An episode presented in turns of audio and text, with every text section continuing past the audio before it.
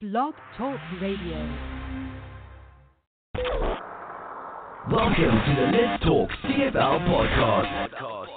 Roundtable discussion recorded live on Sunday and Wednesday nights. Visit Let's Talk CFL on Facebook for showtime. Brought to you by the Let's Talk Sports Groups on Facebook. Our partners, LostWolfOnSport.com. Stream live on blogtalkradio.com. Good evening, CFL fans from coast to coast, around the around the continent, and right around the world, wherever you might be joining us tonight. Good evening, and welcome to Let's Talk CFL podcast 381, episode 381. Uh, Charles Cliff starting off the podcast here tonight. Uh, CJ Christopher Jones said he was going to be late, but um, he is actually just got here and he's just trying to get in. Uh, so I believe he'll be coming in and joining us uh, quickly. I'm just seeing here it says it's not giving him a, co- a host. Um, hmm, I'm not sure what that means. I guess he can't connect. He's just trying to connect to our server here at Blog Talk. I'm sure he'll be with us for a few minutes. And then we're going to be talking football, CFL football, for the next two hours. Got some very interesting matchups this weekend. Uh, first place battle um at IGF uh, tomorrow night. Uh, first place battle in the West, and then at least they're moving the dou- They're getting better with the double headers. Uh, the double headers are this week on Friday. Last two weekends have been on Thursday, and I'm sorry, having one game on Thursday kind of sucks. I don't like Thursday games. Having two games on Thursday is just nonsensical. I don't know why the CFL in their infinite wisdom is putting um, double headers on Thursday. Fine, have one in the summer if you really need to, because you want to do this whole um, this country music thing. But let's not uh, let's not go into it and have Thursday night double headers. The Thursday night double headers are really kind of lame, actually. Uh, people got to work on Fridays, uh, especially if you're in the East. Are you really staying up to see the West Coast game? I'm not sure that you are. Um, I don't know if you really want to see the West Coast game or not, but um, I don't know. Thursdays, like I said, I don't like Thursday games to begin with because I don't like them when you got to work the next day. But a Thursday doubleheader is just nonsensical. It doesn't make any sense and I thought I've seen a bunch of other people say it too. They don't like them either. Uh, so at least they're moving uh, one day ahead to Friday and the Friday doubleheaders. So um, that's good. Uh, CJ's trying to get on online here. Uh, let me just send a quick message.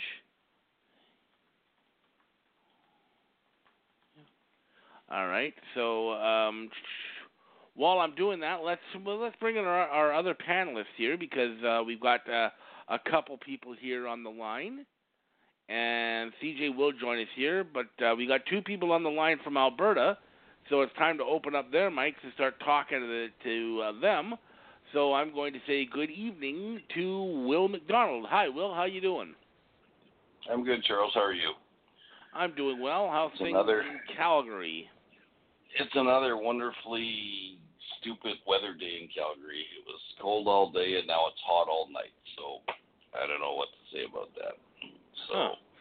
it it sure it sure doesn't beat the consistent weather I had in Las Vegas, which was just hot Sunny and hot. every day all day. Yep. Yes. No Well, rain, no nothing. I was messaging back and forth with my sister today. She just went to Arizona today, her and her family. So Uh-huh. I I told her not to melt because the weather there in Arizona is a lot like it is in Nevada, hot. Yes, it is. It's hot. But one of the advantages that I've found in places like Arizona and places like Nevada down in Las Vegas is at least the heat down there is at least somewhat of a dry heat. So It is. It's not humid It's at all. it's not humid, so at least it's um somewhat tolerable. Yeah, it is very tolerable. It's my favorite kind of heat. Yeah. So, but Yeah. it still is hot, and I Yes, it haven't. I haven't, I haven't really experienced uh, lots of humidity since I lived in Winterpeg, Yeah. and it used to be so humid there it was scary. Oh, I've heard of that. My So- dad used to work in work in Winnipeg. He told me stories of uh of some of the um of some of the uh, humidity there and um mosquitoes and everything. So yeah, I know what you're talking Yeah. about. And bomber fans, you know, and stuff Well, like yeah, that. bomber. so Well, that's the worst one I think is the bomber fans. I, But, I uh, think so. but yeah. Mark still You're not allowed Mark, to. Yeah. You're not allowed to kill those like you can kill mosquitoes. Yeah. So Speaking of bomber But, fans, Mark, yeah. of course, is not with us tonight. He's still in Newfoundland on his holiday. Um, yes, he is. So, yeah, I hope he's enjoying that. But we do have Phil with us as well tonight. Good evening, Phil. Good evening, fellas. Good. And how are things going in your neck of the woods? Well, I concur with William. Uh, there's a saying about Calgary: if you don't like the weather, wait 45 Wait, minutes. Yeah, exactly. Yep. I remember a few years ago I was on vacation in Calgary in it was in late July and I think in in one day we had all four seasons. We had rain, we had wind, we had sun sunshine and heat, we had hail. All in one season. And I remember also at night a couple of times we would have these wicked thunder and lightning storms and the thunder sounded like bombs exploding outside your window because they were that some of them were that violent and you just looked at, and it looked like someone just repeatedly taking pictures uh on a camera because um the lightning there were so many lightning flashes it was just one after another Yeah, I concur. That's what it's like. That's Yep. what it's like. You carry in Calgary. You always carry five or carry five or six jackets with you in your car just in case the weather changes, which you know it will. it seems to always do So- that Yep. Indeedy. Oh, yep indeed all right That well said, I'm pretty- sorry go on go on uh, Phil sorry I'm pretty excited about Week Nine in the CFL, guys. Uh, you know, Week Eight was our our best week in a while, after a couple of flat ones, and we got some nice matchups coming up this weekend. We certainly do. Uh, your team's not in action this weekend. They got the week off of the bye week, but uh, they kind of went into that bye week on a high with what three straight wins. So that's uh, a nice way to go into a bye week. So we'll see if they're able to rest and how they come back after the bye week. So, uh, Actually, but yeah, Saskatchewan we is did a not. very good match. Saskatchewan's not on a bye week.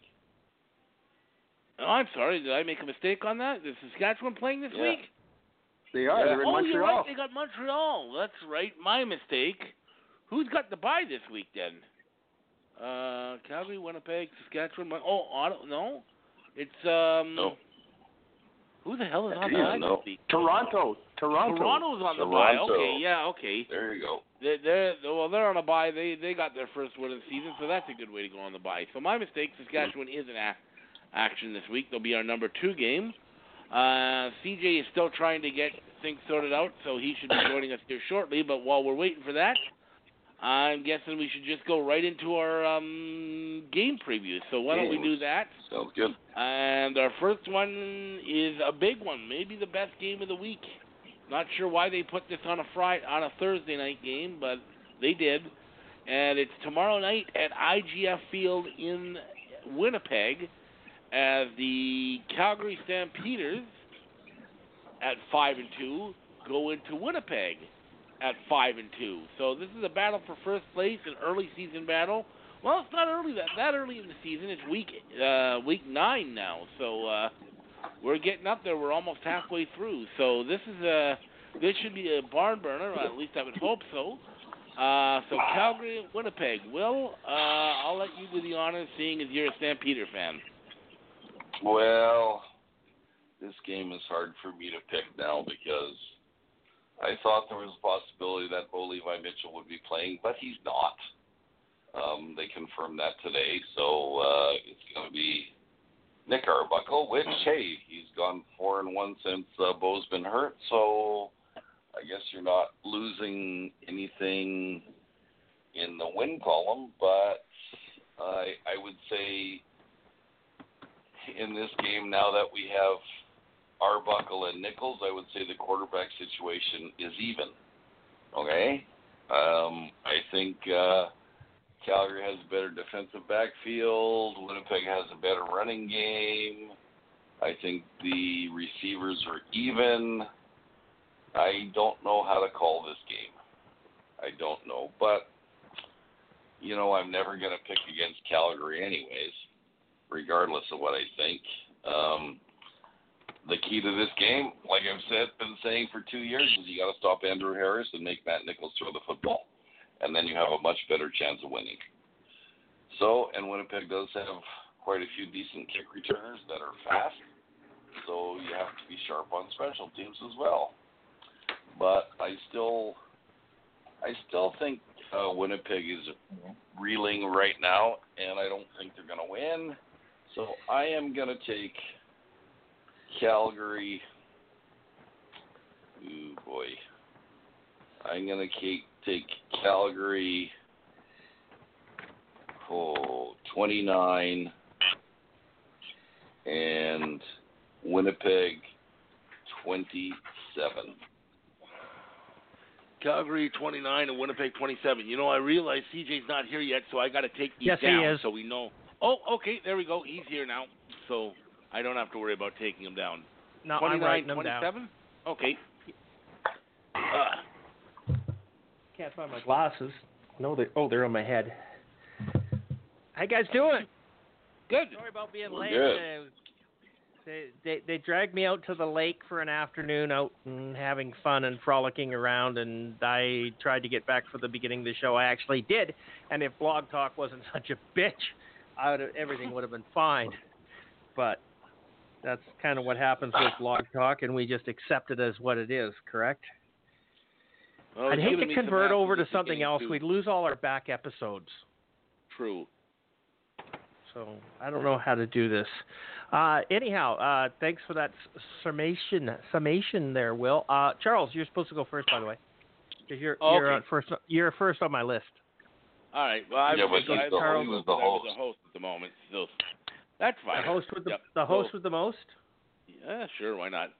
That's what I'll tell people, anyways. That sounds All that right, sounds so a little scary, doesn't it? a little bit. Yep. Okay, so Uh, before you start here, Charles, just before you start, I want to know. I want to tell you that Mark Wetnall, the Winnipeg Blue Bombers fan, uh, that's in. Newfoundland and is, he's avoiding us. He picked Calgary, 27-17. I I can't believe he did that. Me either. maybe that's why he's winning in the poll is because he's not willing to pick with his head, not his heart. I keep picking the BC Lions to win, and they aren't, and that's why I'm really low. But then, what's Charles' excuse? He picks them too. Okay, Yeah, and I'm I'm up there with them. So yeah. So Yeah. go ahead, Charles. It's your turn. All right. So the Bombers and the uh, Stampeders five and two against five and two. So this is an interesting one. Um, Bo Levi Mitchell's not going to play today or tomorrow, I should say. Um, but I think that's not necessarily a bad thing for the Stampeders because they seem to be in a pretty good rhythm right now. Now I'm not going to go too far into it because it's actually one of our topics for later. But I'm not necessarily sure that this uh, hurts uh, the Stampeders as much as uh, some people think it might. Um, I do think it's going to be a tougher game. I think it's going to be a close game. I think it's going to be an enjoyable game to watch. So um, there's a bunch of different uh, ones going in this, and I think the key is, I think which defense shows up better. I know that's probably a little bit cliche, but I think if the defense is uh, is going to win this game because both these offenses are good. They're but they're not spectacular. Of course, you've got Matt Nichols uh, and um, Arbuckle, uh, both a quarterback, and I think you can say about both of them, they're good but not spectacular. Uh, the other key in this game is the running game. If Andrew Harris can have a big game, I think that kind of puts them a little bit over the top there uh, because the um, Calgary running back um, slips my mind. What's the name of the Calgary running back? Their top running back. Will's no This good with week. names. What's that? This week, this week, because they've had so many different running backs, Yeah. it's not funny. All right, I think this week it's going to be Romar Morris and and Terry Williams.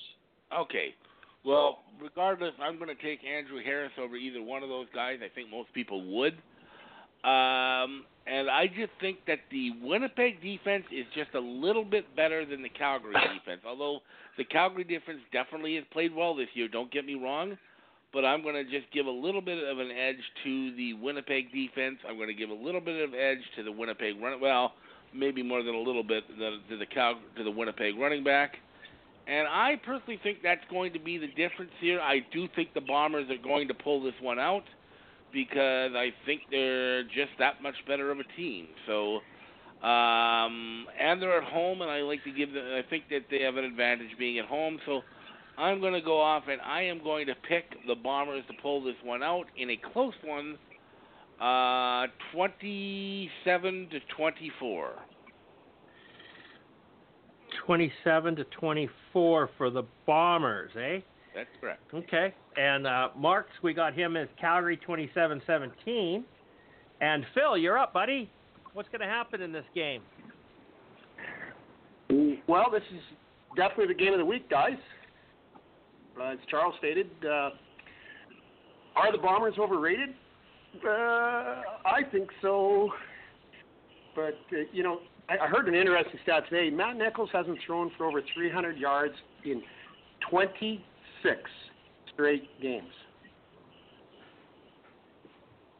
Yep. Uh, the only other question I got about the Bombers before I'm able to pick my score is I haven't been able to figure out what what is Darvin Adams' injury? Is is he back this week or does anybody know? I, I haven't heard, I don't Mark know, would but know. So but he's not here. yeah, Mark Mark would know. He's probably listening and he's probably saying it out loud right now. Well, I doubt So- he's listening because he's four and a half hours ahead of us. What I think's happened, Todd might be Probably listening, and if. Todd's listening, then he should pipe up real quick on the thing. But Well, Oh, Mark's gone to kissing a, kissing a cod with his headphones on. So yeah, as, as Will stated, Nick Arbuckle is slated to start, even though Bo Levi uh, he took a Healthy- majority of reps at practice this week, is from what I understand, from what I've heard. Healthy It's scratch. rumor. Healthy scratch, yeah. Yep. They're still maybe they're still shopping him, and now that Saskatchewan stopped answering the phone. Well, sure. well, just think about it for a second, okay? What's what is Nick Arbuckle's record? Four, Four and and one. one. Four and one. How many games And what is is? Bo Levi's Mitchell record? Zero and uh, two. I, I, I, it's not what, even what I'm talking about, Will. So okay, fine. what Arbuckle's record is four and one, right? How many games is that? Five, Five right? games. And he's on Yeah. what? The six game injury list. So if he's out six That games, they save two hundred fifty thousand dollars in cap space. That is correct. Why would you play him? Yep. You're winning. Fair point. Absolutely. Absolutely. I agree. It, it, it's totally bad business to play him this week. Will he be back next week? Probably. I mean, they're going to save so much money per game that he is out in cap space, but and they, don't they lose everything. They lose everything if they play him this week. If they dress him this week, they lose everything. So they're not going Right. to dress him. That would be stupid. It is. Absolutely. and of course NFL cuts are coming up at the end of the month and they have some money to spend if they want to. Yeah, Yep. exactly. Right? Yep. It puts them back in the running with everybody else after spending that that that on that big contract of Leah Mi- Mitchell's. So you know it, it takes what could have been a big mistake by Hufnagel and it turns it into an opportunity now. But the, the the key question is, how do you take out a four and one and possibly five and one starter, and replace him? What if he throws for 400 yards this weekend? The, yeah, uh, yeah.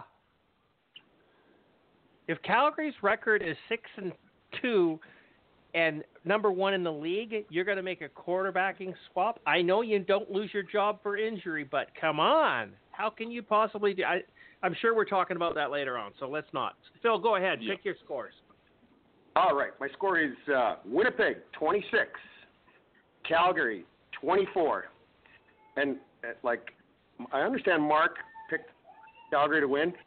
G- Go figure. I'm picking the Bombers and he's not. So uh, this is probably the only time this will ever happen. Sorry, what was Charles' score? What was Charles' score? 27-24 for the Bombers. Phil just picked 26-24 for the Bombers. So they're oh, only sorry, I out didn't by mean a to pick point. so close, Charles.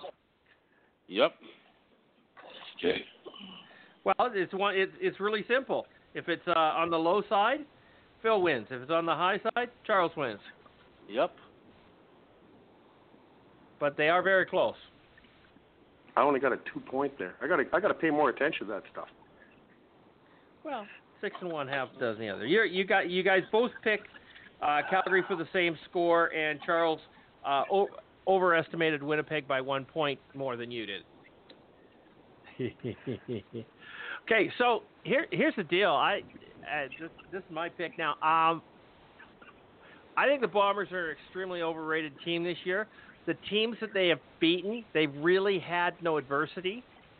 They haven't played a strong team. So their record is inflated because of that. Now, granted, there's not a lot of strong teams in the CFL this year, so you know it, it, it it's hard to say. Okay, well, you haven't played a strong team. Well, how many are there? One, two, um, and and so we're. I'm not going to call it parity in the league. I'm just saying this is a weak season, and, and Bombers really haven't been challenged this this year. And when they did get challenged by the the only team above 500, which was Hamilton, they lost. So it's kind of a tough call to pick the Bombers. Um, yeah, they're playing good football. They're a strong team. Andrew Harris. If Andrew Harris wasn't playing football for them, if he for some reason was out for whatever reason, Bombers would be fighting for last place right now because their entire offense is based on Andrew Harris. Okay, it's it. Matt Nichols isn't, as Phil says, he hasn't thrown for 300 yards. He he barely throws 17 passes in a game. Yeah, he doesn't throw interceptions, but you know what? He's not putting the ball out there the way he used to. When he first took over from Drew Willy, he was throwing the ball. He was gunslinging all over the place. Now he's conservative. He's afraid to make mistakes, and he is losing football games because of it. I don't think that's going to change. This is he's in a slump, and it's not going to get better. So they're either going to do a QB swap, or we're going to watch the Bombers tank the rest of the season.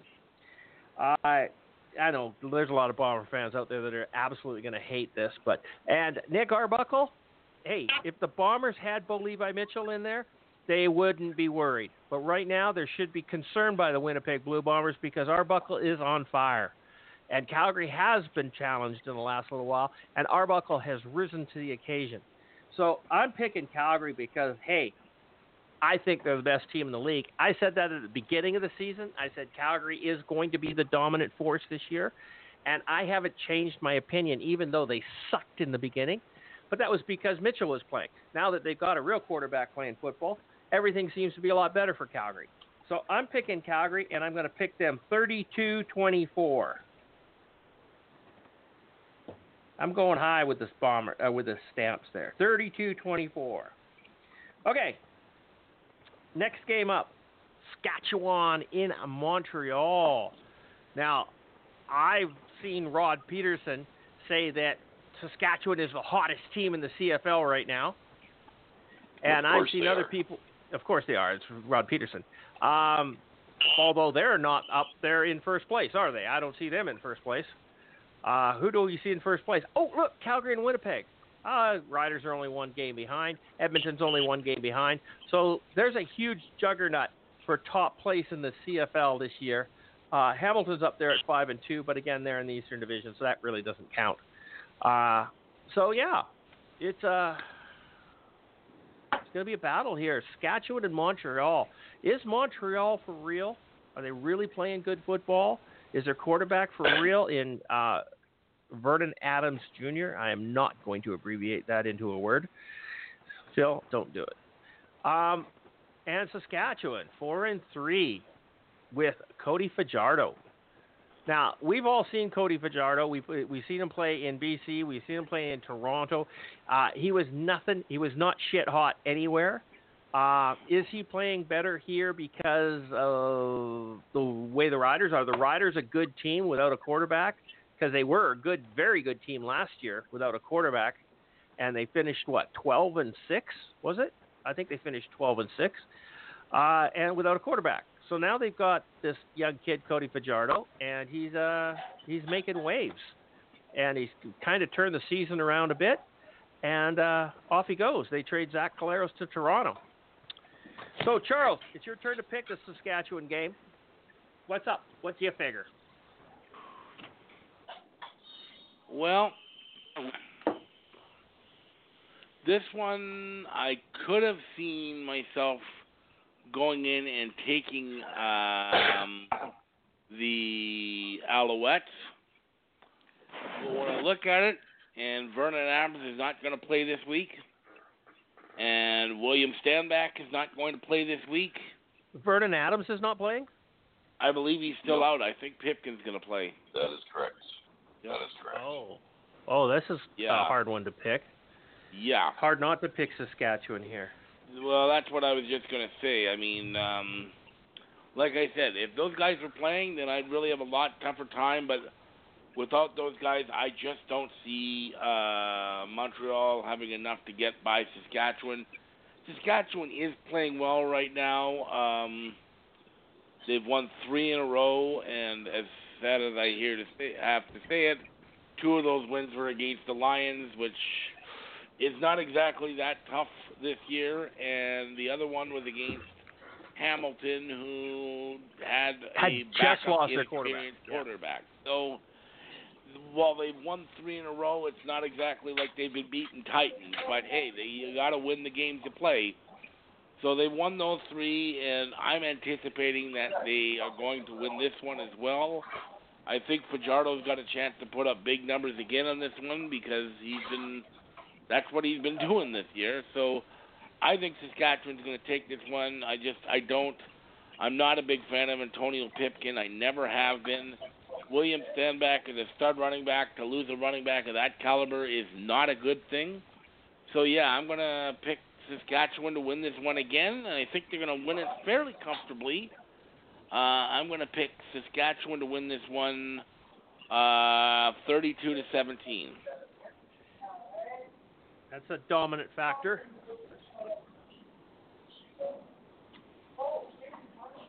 That's 15 point spread there.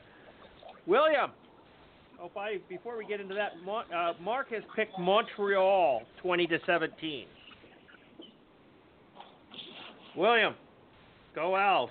Well, you see, I was really excited about this game until I heard Vernon Adams Jr. is not playing because think about it, it would have been the Vag versus the Fadge. Okay, it would have been fantastic. But because the Oh, well, Vag, because the Vag didn't spread the ball around last week, he got pounded. Okay, and when he gets pound, when the Vag gets pounded too hard, he gets hurt and he Oh, has to leave the game. Okay, so therefore he's not going to play. So the Vag is out. He needs a much, he needs a big rest from the pounding he took. Anyways, um, I, uh, I, I don't have a choice here because I'm never going to pick Saskatchewan. Although I think Saskatchewan's going to win because they don't have Vernon Adams Jr. and they don't have William Stanback, I can't pick them. I just can't. So I'm gonna I'm gonna pull a march here, and I'm gonna go um, the Owls 21 and uh, Saskatchewan 19. 21 to 19 for the Owls.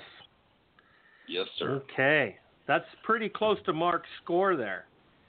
Mark was 20 to 17. You're only three point spread there. Okay.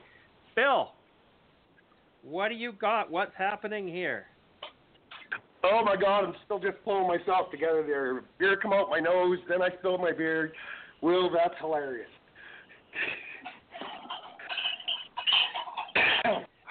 okay. Well, like uh, let's look back at the Riders here right now. They're in pretty tough. The defense, the entire defense is on the limp. Zach Evans, Micah Johnson, the entire interior of the defensive line is not going to be there. And potentially, defensive end A.C. Leonard and Lucius Purifoy, who were both injured in practice this week, uh, won't be there as well.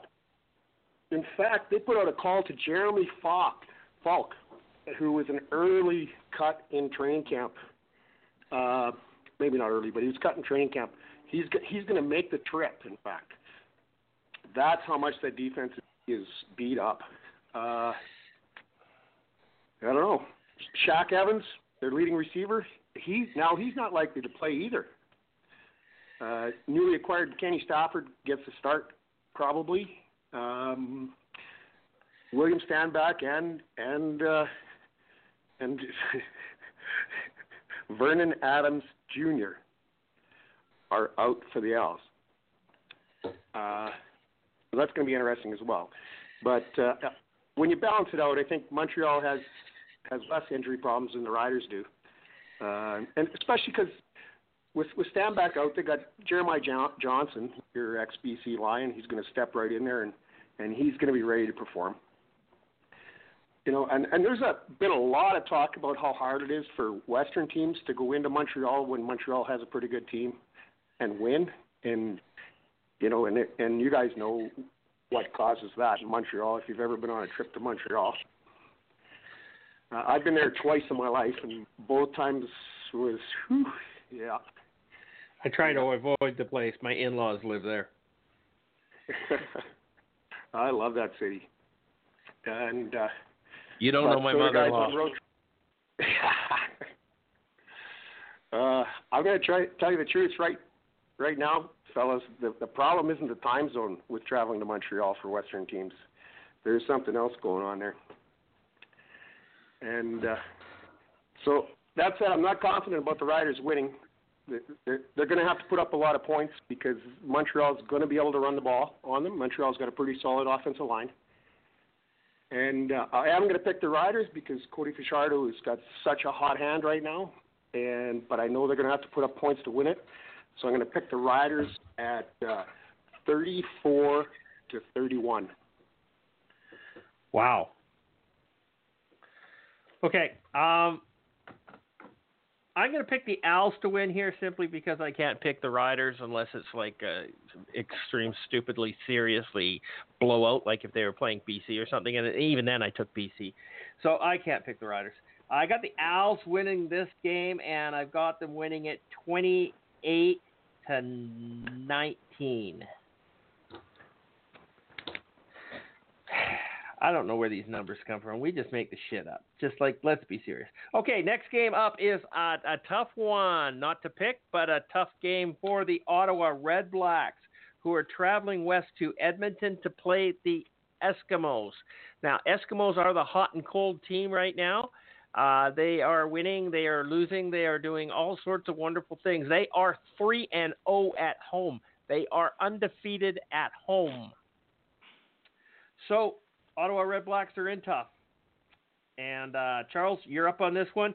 Uh, for the record, uh, Mark took Edmonton 35 to 20. Charles. Yeah, he, I think he's on the right track with that one. This is uh, Trevor Harris's first game against his former team, the team he led to uh, the Grey Cup appearance last year, a team that uh, totally disrespected him. Yeah, a team that didn't want to pay him the money. That's why he left. So I'm sure he's going to want to go out there and show them that they made a mistake. And he's probably going to. Um, I don't think much of this Ottawa team right now, and I really don't. Uh, I know they got off to a decent start with a couple wins early, but uh, they've kind of fallen back into the routine. I know they got the win last week over the Montreal Alouettes. They eked out a win they probably don't win that game if um, Vernon Adams finishes it, but it is what it is. Uh, so um, I think this is going to be a big win for the Edmonton Eskimos. I just think that they're I think a far superior team right now. I think these are two teams that are ha- that are heading in uh, different directions. Um, Ottawa, despite the win last week, they don't impress me that much. Uh, even with Dominique Davis over um, Jonathan Jennings, he's an improvement, but only a slight, slight improvement in my estimation. I really feel that uh, Edmonton is a far better team, and I think they're going to show it. Um, and I think they're going to want to come out. They're going to want to have a nice, uh, a good offensive um, attack. They're probably going to be kind of pissed off after losing to uh, their uh, inter-province rivals in Calgary a week ago. And I think they're going to come out and they'll take care of business against an Ottawa team that really is mediocre at best, as far as I'm concerned. So I'm going to take uh, Edmonton to win this one in fairly significant fashion. Um, I'm going to go uh, Edmonton 35 and Ottawa 16. 35 16 for the Eskimos. William, see how much your hate for the Eskimos is. Are you is you got a red black victory coming out of your sleeve here somewhere?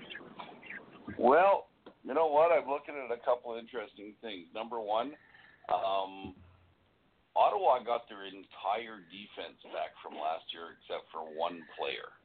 Okay. Yep. They got Most pra- people don't they know got to that. Practice. They got to practice against uh, Andrew Harris every day, or not Andrew Harris, Trevor Harris every day. And I bet you they're a little annoyed that uh, he's playing for a different team. And I found and I found I heard an interesting stat today that I did not know. Do you guys realize that Trevor Harris has never beat the Calgary Stampeders? Good thing they're not playing them. Well, I re- I realize that, but Edmonton should have thought about that before they signed him, because those Edmonton Calgary clashes are pretty important. Anyways, I think uh, I think Ottawa's defense is going to come out looking for looking for a fight, and I think they're going to take it out on Trevor Harris. And regardless if I'm telling you the truth or not, you know I'll never pick Edmonton. So uh, I'm going to go uh, Ottawa 24, Edmonton 18. Mark has taken the Edmonton Eskimos 35 to 20. Phil, what you got? Eskimos, Red Blacks. Well, I, I I read a story out of Three Down Nation today that uh, DeVonte Dedmon believe is going it. to get a lot more. Yeah. I understand he's going to get a lot more action on on offense. Um, he and he's such an exciting returner. Um, if nothing else, he'll be a distraction for the Edmonton defense. So I, I like that part of the game for Ottawa. Uh, and and Dom Davis, he, I think he will continue to develop. And and I like that running back they have, but Edmonton defense is so good, especially along the D line, that I I think Dom Davis is going to have trouble getting enough time to to move the ball. I, I really do, and and I like Will's point about Ottawa's uh, defense uh, being nearly intact and having played uh, against uh, Harris in practice for so long and all of last season. But I- I'm still because it's in Edmonton. I'm going to take Edmonton, and I'm going to say uh, uh, probably 33 to 22. 33 to 22. Wow. Mixed bag of scores this week. Usually you pick one number consistently through all the games, but well, hey, what the hell? Uh, you know, uh, CJ's down at the bottom there with two wins. He's going to have to play some odds here. I'm going to take Ottawa 32 to 24. Okay?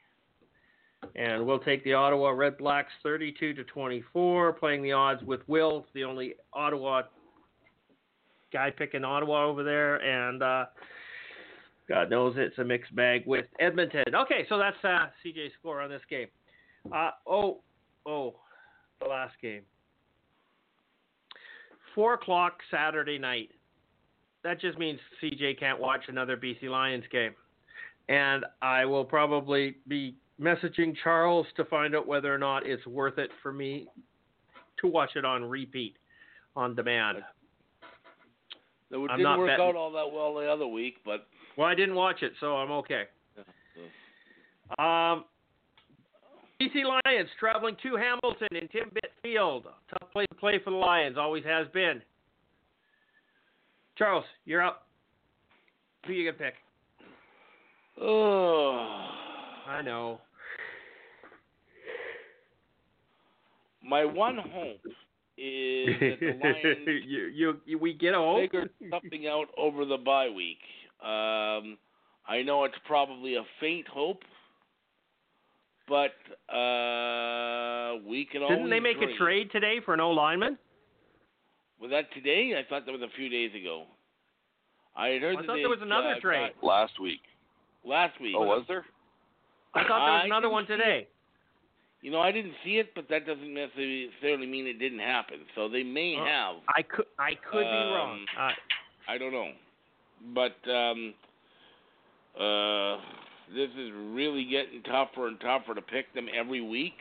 But one thing here is they, they are playing the Hamilton Tiger Cats who have a very inexperienced quarterback in Evans, um, of course, with the injury to Jeremiah Masoli, who's gone for the year.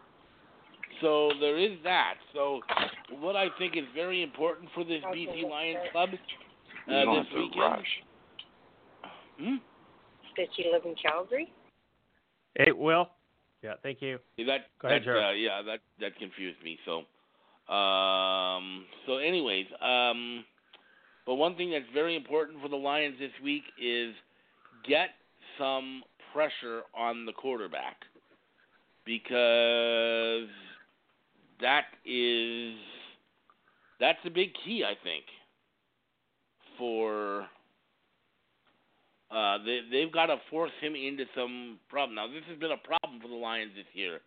They've struggled uh, getting pressure on the quarterback, so they need to um, really bear down and get him to make some mistakes, to throw some intersection interceptions, to rush some throws. And the Lions certainly, I think, have a chance if they can do that. And I sound like a broken record before every Lions game. Let's see this week if we can protect uh, Mike Reilly. That's been easier said than done for the Lions all this season. So they get another chance this weekend. Will it work? Who knows? But you know what? Uh, I am going to pick the Lions. I haven't heard if Brandon Banks is going to be back this week for Hamilton because he missed last week's game. But uh, I don't know. Has anyone heard? Is Banks back this No, week? Know? I haven't heard. I haven't heard. So we'll see if he's able to play this week. That is a boost uh, for Hamilton if he does, but of course they still got to get the football to him. So uh, Ryan Lankford had two returns for touchdowns the last time the Lions played against Saskatchewan two weeks ago, and I think it's also going to be important for him to get some yardage on the offense. So I think this one to be honest, um, I think Masoli going out is an equalizer for the Lions. Maybe I'm grabbing at straws, but I'll take what I can get right now. And I am going to pick the Lions to win this one in a close game. It may be another one of these low scoring ones, like when they beat Toronto earlier this year. But I'm going to call the Lions to win this one, 21 to 17. 21 to 17. Okay, and uh, I'm sorry it wasn't a new li- linebacker, or sorry, uh, O lineman. It uh, uh, just some, some new news on the Justin Renfrew uh, Renfro the trade with Calgary. He's a little pissed off that uh, he did not get a phone call from the Calgary Stampeders to tell him that he uh, was traded, but he did get a uh, Instagram post from Clay saying "Welcome to the Lions," and that was the first that he knew he had been traded. Pretty Well, much that's sucks, classy. eh? Very, very not classy for a classy organization. So I don't Yeah, know what unlike- Calgary that- Stampeders. That's, that's not like the Stamps. Calgary. Yeah, Yeah, that's very unlike Calgary. yeah. And my question was, he's sleeping. He was a practice roster player, so did he pay his cell phone bill? Um, yada yada yada yada. There's always two sides to every story. William. I I can't believe you actually said that. I, I can't believe Go, they go, actually go back into wouldn't your hole tell and sit him. there for a bit. No, no, I can't believe they actually wouldn't tell him he was traded. Come on. Well, that's Really? that's Come the on. story that's Think out. about that. he he got an Okay. Instagram post from three separate BC Lions, including the coach, Malachi, and Lamar. Sent him Instagram tweets or whatever it is when you get a message on Instagram before, and he did not. I did not get the call. I got notifications on Instagram from Coach Clay, Malachi, and Lamar. So you take that what how you want it. I I think it's it, it's not if it, if it's true, it's not very classy from a very classy organization. Totally, I agree. Okay, William. I agree.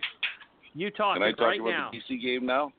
You, you can know, talk about the BC the Lions most game. amazing thing, the most amazing thing about the BC Lions is that Mike Reilly has taken a worse pounding than the Vag, and and the Vag is out, and Mike Reilly is still playing. Okay, that is the toughest quarterback in the CFL. There's no uh, doubt about I's the toughest play. Anyways, what There's nobody that? tougher than Mike. There's no nobody tougher than Mike Absolutely, Reilly. absolutely, he does it with no absolutely not. I know, and he does it with an ugly beard and ugly hats. It's just Well, he shaved his beard. Anyways, He shaved. yeah, he did shave his beard, and and he actually someone asked him in an interview this week if he was superstitious because he shaved his beard and if he thinks that's going to help, and he said basically that he would shave anything if he knew they would get a win. Okay, so that's a dedicated quarterback. Okay.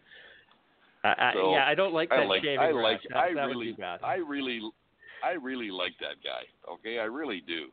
Despite he's never played for my team, I really do like him. He is a, he is a good player. He's great for the CFL. Anyways, I'm, I'm torn here because I don't know. I, I, just don't know. I mean, maybe their offense is going to finally take off but I still think Hamilton has one of the top three or four defenses in the CFL. So I, but then you have Hamilton who has a a guy playing quarterback. He's only played two games. This is his second game, so this is a hard game to pick.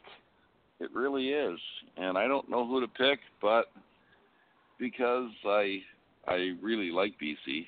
I always have. You know that. I'm a closet BC Lions fan. I am gonna pick the BC Lions. and are you ready for this score, guys? I am. This is- This is this is deja vu. I'm gonna pick BC 18, Tiger Cats Oh. 17. Ouch. Ouch. Okay. Mark has picked the Hamilton Tiger Cats 40 to 17. So What was Charles' score? Sorry. 27-17. Tw- Uh, sorry, 21-17. 21-17. 21 17. And you got it 18-17. Mark has it 40 to Yep. 17. But for Hamilton, Phil, your secondary score of 17. Go ahead. I guess I better uh, better kind of go with the green. It's actually the a harder first- game to pick than you would you would think, eh? Uh, BC going east, they they should they shouldn't have a chance in Hamilton given everything up till now. But I mean, BC's going to be damn hungry. Um, however, I say BC loses in the trenches along the strength of both their O and D line. Uh, I think Dane Evans will get enough time that a young quarterback needs to make the decisions to get something going. And uh, So I'm going to take uh, I'm going to take Hamilton 30 to 17. You're taking Hamilton 30 to 17. That's 10 points less than Mark, but you, you, you, you're in line there with the 17. Well, Well- had to use 17. Yeah, well, I don't. Um, I'm going to pick the BC Lions. That's a fact. Uh, there's no way in hell that BC Lions are going to keep any team in the CFL to 17 points. So not even Toronto, or did they keep them to 17 points in They Toronto did. game? I think it was. I think they did. Yeah. Okay. Okay. So no, I, I'm not. I don't have that much faith. I'm going to pick this uh, a BC win uh, of 26, 28 to 26.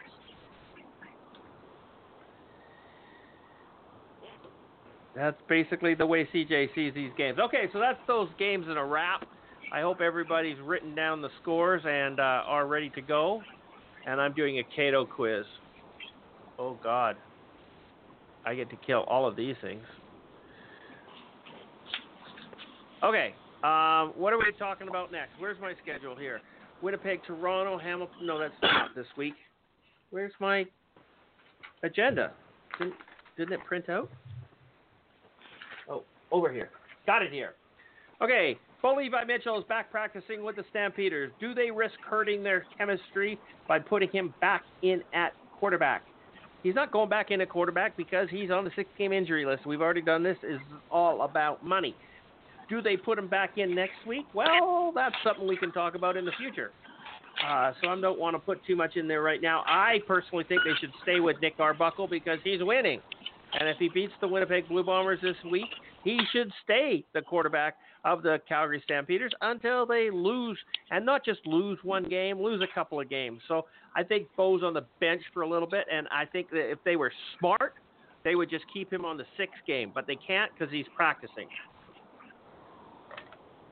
So there you go. There's my synopsis on this one. I'm going to let Will take it away as a Calgary Stampeder fan. Go ahead, buddy. What do you think? You know, you know, do you listen to the same music all the time, Christopher? Eh, sometimes, not really. Why? What do you mean by the same Well, kind of music? The same gen- genre? Yes. The same, no, no. You listen to the same song over and over and over and over again because that's all I've heard coming out of your mouth for the last four weeks. Okay, you should But sit. it's well, facts are facts. You can't Bo dispute them. No, facts are facts. You're a business guy. They're paying the guy seven hundred and twenty-five thousand dollars a season. The minute he is ready, they're gonna play him. It's that simple. Then they should play him this Okay. week and forget about the two hundred fifty thousand dollars salary regardless, cap. regardless of their, regardless of what their record is. No, no, they're going to save their two hundred fifty thousand dollars, and then oh, they're going to play him after that. said. You just said that they're paying him seven hundred twenty-five thousand dollars a year. When he's ready to play, he should play. So now you just changed your Well, tune. yeah.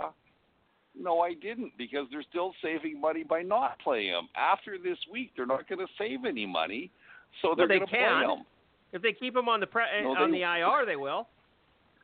Yeah, and then he's going to start screaming to get traded, and he's going to get traded to a team, and then it's Like going to be all over. And then Nick Arbuckle, and then Nick Arbuckle will get hurt a week later, and the Stampeders are screwed.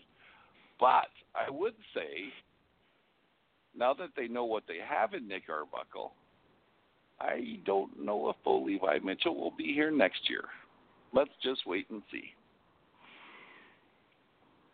That's my take on it. But no, you you can't keep you can't keep the two-time Grey Cup MVP, the two-time uh, CFL MOP out of your lineup. Nobody's going to do that, regardless of how much you say he's not a good quarterback. Okay. Um, there's I'm certain not saying he's not a good you- quarterback. I'm just saying there's better ones. there's certain skill sets that Nick Arbu- or that Bo Levi Mitchell has that Nick Arbuckle doesn't have. Okay? And I guess it really is up to Dave Dickenson who he plays, but Dave Dickenson, I'm sorry, is a Bo Levi Mitchell fan. He always has been. He's the reason he's the reason they traded Henry Burris many, many moons ago is because they saw what they had in Bo Levi Mitchell. Yeah, but he could have changed his tune by now. Maybe. Maybe. But so, anyways, Bo Levi Mitchell will be the starting quarterback for the Calgary Stampeders for the last part of the year, starting next week, I'm sure. But on the other hand, one of the things that I didn't hear about today, you heard about it, mind you. I guess th- today would today have been a travel day. I guess it would have been. Uh, Or is- probably yeah. I think today is okay yeah, it would because have been. Yesterday they were going on and on and on about how well Bo was throwing the ball in practice, and today we heard nothing. But that could be just because there's not they're not practicing. So you know sometimes guys get over enthusiastic and push it too hard the first practice they're back. That could have been the issue too. You never know. You never know Well, because they're like one day. The Stampeders, sorry, the Stampeders, like every other team, they don't tell you about the shit that happens. There's one I day a mean, week I- of closed practice. right. I heard, I heard, I listened to an interview today with Mike O'Shea, and I guess he's got D backs wearing oven mitts during practice. I've heard Okay. about, about this before. Oven mitts? Right. Yeah. oven mitts. And apparently, one of his players intercepted a ball with oven mitts on today, but he wouldn't tell the media who it was. So, but that's just Mike O'Shea. So, That's a kid story. what can you do? Right? Holy crap. This is Those- those oven mitts? For- What was that? Those oven mitts is that to maintain quarterback confidence? No, no. no I think that It's the a challenge to mitts are D-backs. Yeah, to catch the ball. to stop. Yeah, Or- to stop them from holding Yeah. and pulling and and dragging right. on uniforms and stuff. Cause basically taking penalties. Okay. I see. It's not Right. to challenge them from catching the ball. It's to stop them from taking so many goddamn penalties. That's a great idea. It, it, it's happened numerous times. I've heard of this for, for years, years, years. D-backs have been practicing with oven mitts. Real challenge. In fact, they fly off a lot, so they've been duct taping them onto their wrists over the years.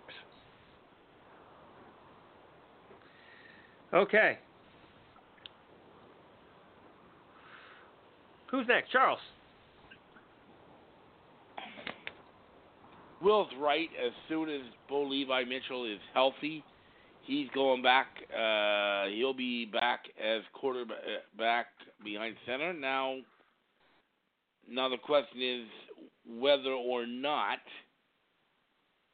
it's going to ruin their chemistry because I think that um, Arbuckle, Nick Arbuckle, has actually gotten some pretty good chemistry, and he's got this offense really working pretty well right now. The offense under Arbuckle looked better, a lot better than the offense did under uh, Bo Levi Mitchell. So, um, Oh no, you be careful, goes- Charles. Will's going to jump down your throat.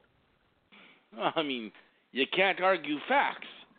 Well, But- I, I Um, said that actually, to him, and then he turned around and told me it's not Charles. Charles, Charles, I'm not gonna I'm not gonna jump down your throat because the only sampling we've had of Bo Levi Mitchell this year is less than two games.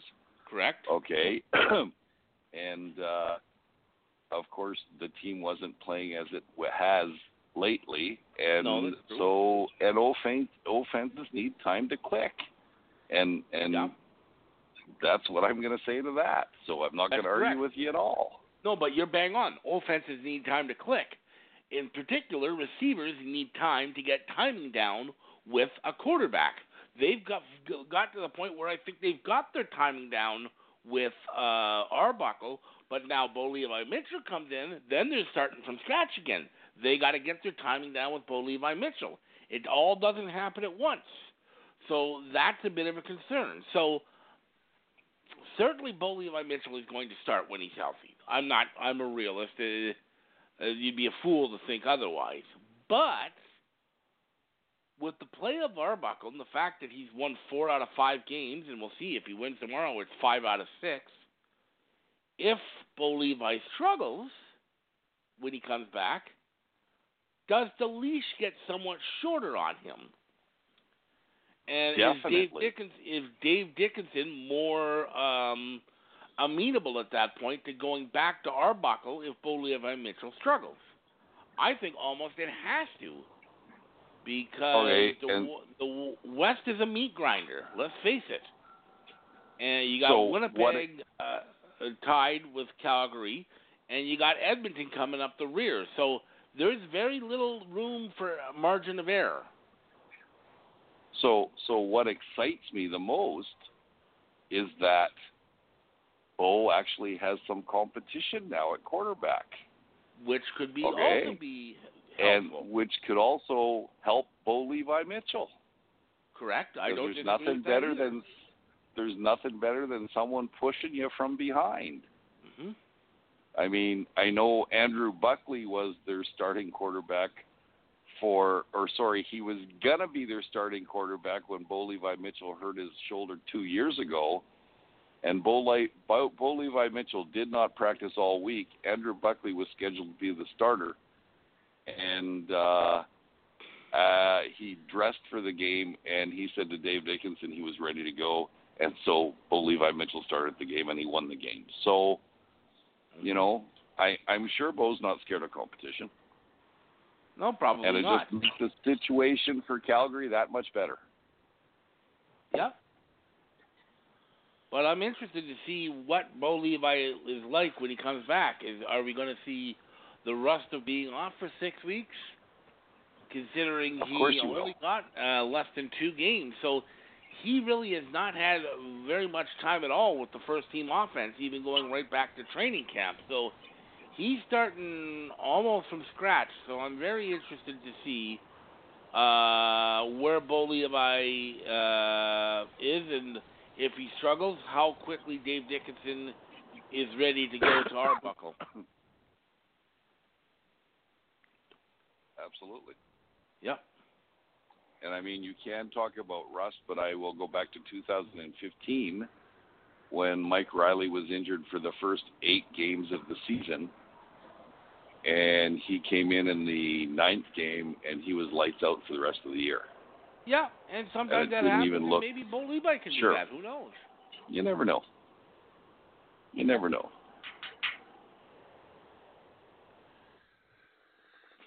All right. Um, that's all for me. Okay. Uh, Mark, go ahead. Mark, Mark doesn't seem to have much to say tonight, You're gonna- so let, let's go over to speak Phil. I can't can't believe Mark doesn't have anything to say on this subject. But Phil, go ahead, take it away. Oh, I love a quarterback controversy. it's uh, this is good. This is good. I think this is gonna this is gonna be good for the Calgary Stampeders. Um, you know, we get those in, in Saskatchewan all the time. They don't get them very often here. It's been a little while since there's been one in Calgary. Um, and because I don't think they really had one with that Canadian quarterback there a while ago, and I think that showed when we had a had a Bo Levi Mitchell not practicing all week and then and then starting on the weekend. But uh, of course, the Stamps would have to to re six game him after this weekend to uh, save any more salary on Bo Levi Mitchell, and I don't see that happening. So uh, I think this is Nick Arbuckle's last start. Uh, however, what's going to happen if he puts up 400 yards and they, and they win on the road in Winnipeg? Won't that make things interesting? And, and the Mitchell comes back in tanks. Oh, Then it's Well, a full. you know- blown, at that point, it's a full blown uh, controversy. At that point, Yeah. Yeah. If Arbuckle There's beats nothing wrong with- Winnipeg right now, and then Bo Levi Mitchell comes back because that's his right as the number one quarterback that's getting paid seven hundred twenty-five thousand dollars, and he loses the next game. Oh my good lord, am I going to have fun with Greg Darr?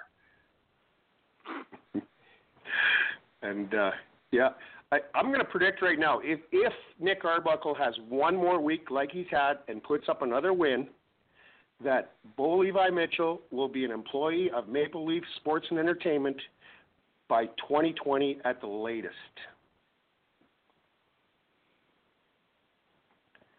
Hmm.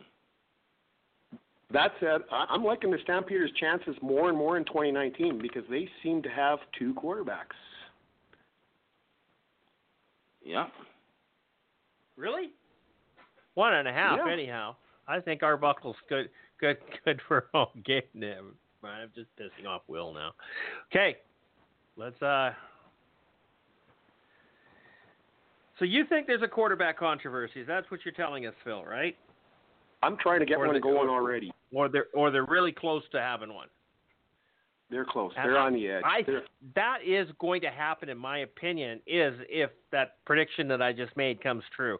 Arbuckle beats Winnipeg, and then Mitchell comes back, and uh, who who do they play next after this? Who's next week? Week ten. Montreal.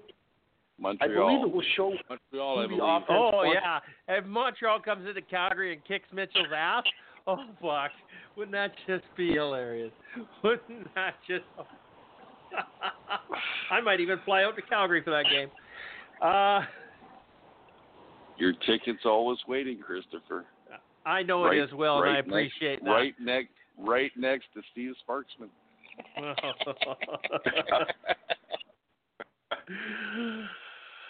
ah. And Christopher, you know I would do that, don't you? Yes, you would, without question, you would. But the the, the funny thing is, is that you would also be there. So, because you wouldn't miss a game unless you had to. Yeah, but Las there'd be a buffer, and that would be Christopher Jones. You're an evil man. You're an Yes, evil, evil, evil, evil man. Love you to death, but you're Remind an evil me- man.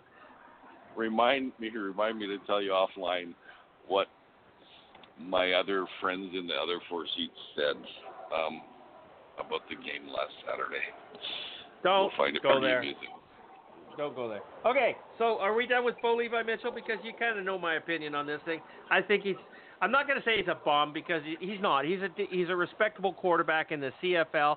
But I just get tired of people putting up up, up on the pedestal of the, the the greatest greatest thing that ever happened to the CFL. He simply is not. He's an above average quarterback playing on an extremely elite and awesome team. But that elite and awesome team has taken a couple steps back this year, and he hasn't shown himself to play well in that period of time. Now, was he injured and didn't play well? Okay, so maybe the injury is proving my point. I have to. I'll give him the benefit of the doubt in that one, and let's see how he comes back and plays football. If he comes back in football, and uh, I'll tell you what, I'm going to be cheering for the Bombers, and I'm going to be cheering for the Owls. I'm not going to be cheering for the Bombers. I can't do that. I really don't like that team right now. Only simple because of the arrogance of the fans, and I'm getting really pissed off at them planning their parade route. So let's move on. And an article Well, from but Al- hold on one second. Okay. One second, Christopher. Okay. Bo Levi Mitchell will never be as great as the best BC quarterback ever, who's that? Damon Allen. fuck me. Uh, I like that. you know, in all honesty, I'd rather have Marcus Crandell. You'd rather have Crandell than rather have him than uh, Bo Levi Damon Mitchell or Damon Allen. Than Yeah, Damon Allen. Yeah, Bo Levi Mitchell. we have that in common because I'm not a fan of Damon Allen either. No, no. Don't like his arrogance or or his uh, way he plays football. Uh, neither does anybody else because he hasn't done anything with football since. Okay, um, so what is this? Uh, I haven't seen this one. An article from A- Athlon Sports suggests that the CFL should become a what's that? I think Just it's called? Athlon. Athlon No, it's, it's Athlon, yeah. should become a full-on developmental league for the NFL. Is there any scenario where this could be a good idea? No. No. uh, um, no. I, I I can't see it. I don't see it. And why would they do it? Why would we change the CFL? Because I'll tell you, if if the NFL wanted a developmental league and they dumped millions or billions of dollars into the CFL to make it that way, we would have to change our rules. and I like my rules better than their rules. So, I, as a fan of the CFL, I couldn't continue to watch it if we went to a four down fair catch game. It just it, it just wouldn't work for me. It just give me the rouge. There's just so many things that make the CFL a superior game to the NFL that I I I, I taking that that gigantic step backwards for money uh, makes no sense to me. None. Zero. Zero. Uh, if you want to collapse the CFL and start with nine or ten or twenty new teams, go ahead. But please let the CFL die a, a, a respectable death than to uh, dress it up in a skirt. I, I don't want a cross-dressing league. I'm sorry, I can't do it. I can't. I couldn't watch that. So that that's my personal opinion on this one. Phil, what's yours? I didn't read the article, so I didn't. I don't know what all they're proposing. Like rule changes from what the CFL has now is a no-starter for me. Yeah. So if if, if they were That's suggesting basically that, uh, what it was proposing that it would Well- all adopt Oh. NFL rules. Why, well, why would why would the, the NFL want a developmental league when the players aren't playing the same game? That's the problem. Right.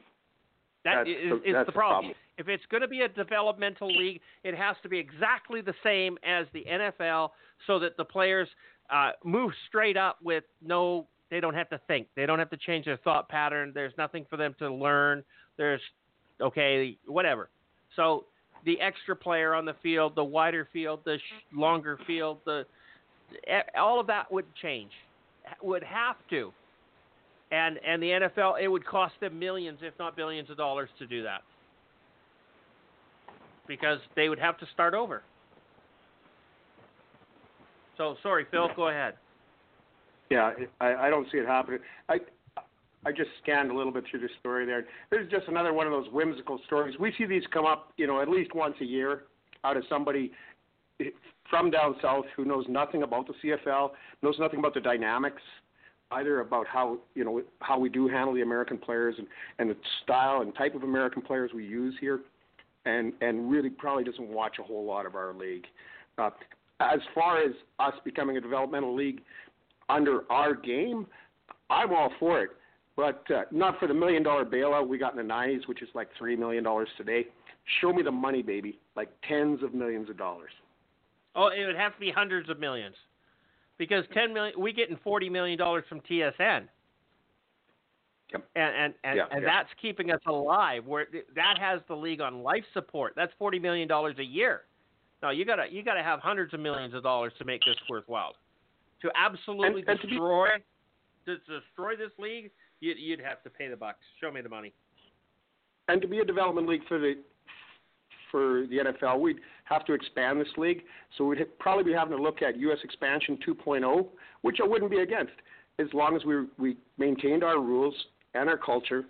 Uh, uh, by, by by culture, I mean our football culture, and uh, and I'm all for that. And and and I'm really really would like to see the NFL do that. Um, and uh, I may, and I really hope one day there is that because there's becoming an appetite in the U.S. again for Canadian football. We're starting to see it. Social media has helped out a lot, and we're starting to see more and more fans south of the border. Uh, that that ESPN contract is really something, and and shows that there's a commitment and a, and a following in the U.S. And they're starting to follow the players from their own colleges down there that they followed there, and uh, and it's been positive all around. And I, I only see that getting better. I see getting a better and better U.S. television contract, and more and more money flowing through the CFL because of that. And it, it, let's face it, we're having tr- trouble getting people and bums in the seats, but but television ratings are terrific both domestically and in the U.S. And that is where our growth in this league is going to be, and where how our salary cap is going to grow. And uh, I hope we continue to pursue that aggressively. Yeah, Charles.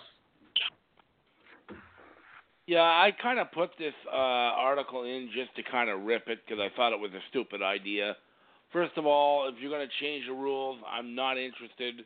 Um, one of the uh, things it talks about is having teams also playing in Europe along with Canada. Uh, that creates a complete travel logistical nightmare. I think that's stupid.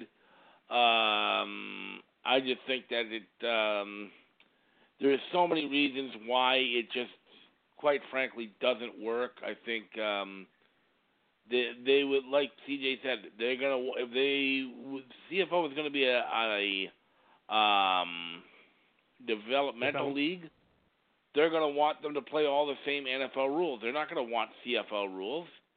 And that's why we love the CFL because it is a different game and because it is a more offensive game.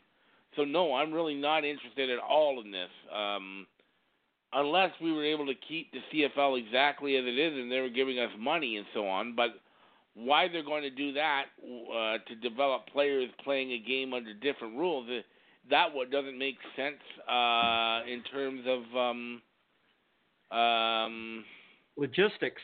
The NFL logistics in the NFL is not going to have any interest in that. Why would they? Yeah. Uh, they're going to say, well, if you're going to play, if we're developing you and we're paying you all this money, you're going to play by our rules. So I'm sorry, there's just nothing really there that makes sense. So personally, I don't think this was ever going to come to fruition. I think this person was just kind of throwing uh, things against the wall and seeing if they stuck anyways. I don't think there's been any serious talk about this, nor do I think there will be any serious talk about this.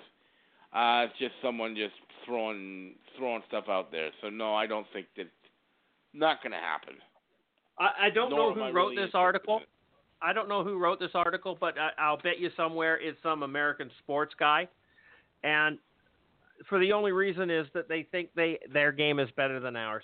And Of we course. get this in we get this in Let's Talk CFL Facebook group all the time. Every once in a while, we'll get an American that'll join the group. And uh, you know, don't get me wrong, I'm all happy that the Americans are following our league and everything else. But the first thing they want to do is get rid of the Rouge because oh my God, giving a point for missing a field goal is stupid. And uh, they want to change this, they want to change that, and want to change this. And I go, get the fuck away from my game. Yeah, it's true. Okay? And we've Yeah. had this we've had these rules in place for 108 years. We've been doing quite well without it, without you, without those rules, and just leave it the fuck alone. Okay? If you want a boring football game, there's one south of the border. Go ahead. Okay. I, I, it's a passionate subject for me, and I, I, I get get going. It gets me going. William, Yes. Also, a very passionate subject for me. And you guys know that I watch both leagues. And the only reason I watch both leagues is because the CFL doesn't run 12 months out of every year. I need my football fix. Two completely different games. I like the CFL better, hands down. I like everything about the CFL better and I want the NFL to stay as far away from my league as humanly possible because it's not the same league if they come in and change things. It's not. It's it's if you take away the wider field and the longer field and you take away the uh, guys in motion be, the mo- guys in motion before you start the ball rolling it's it's it's boring as shit. It's that simple. It really is boring. So, um, and I don't I don't care how much money's involved. I'm not interested because I think the CFL will survive just as long as the CFL wants to survive. there will always be people out there, I guarantee you. So, and even even you know a lot of the American fans on our websites that know football, they appreciate the CFL game because they've had enough of the NFL. And I'd say go away. I don't know who wrote the article. I don't care. It's not going to happen. It's not feasible. If the NFL wanted a feeder league, they've got enough money that they could organize their own feeder league.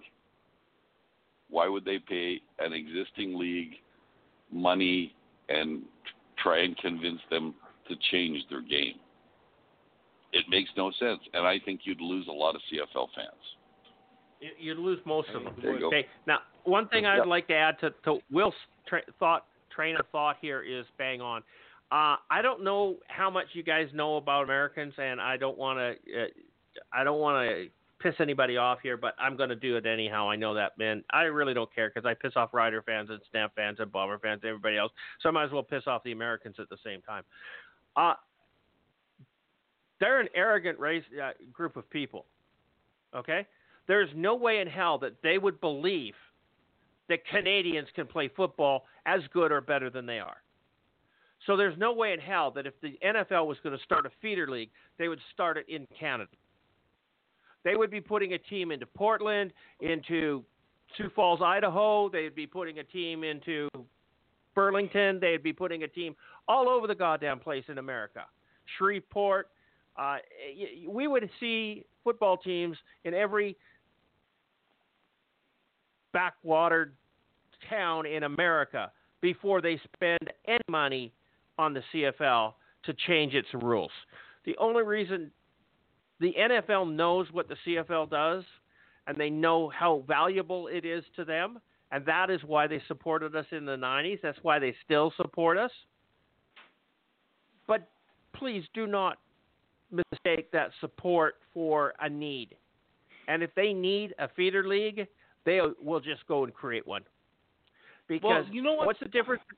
What's the difference between that and the A, A, uh, AHL? Okay, where every we're talking hockey now for a second, where the NHL has an AHL team. Okay, where their their junior players go to play to develop and get better, and they call them up when they need them. Okay, that's what the NFL needs as a de- developmental league. There's no way that the CFL could and or would be that league. You need some. You need 32 teams. You need one team for each, at least one team for each NFL team.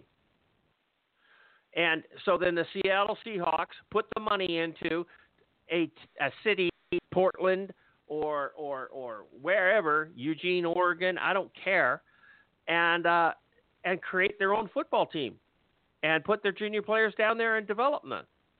They're never going to use the CFL. Got nine teams. Why would they?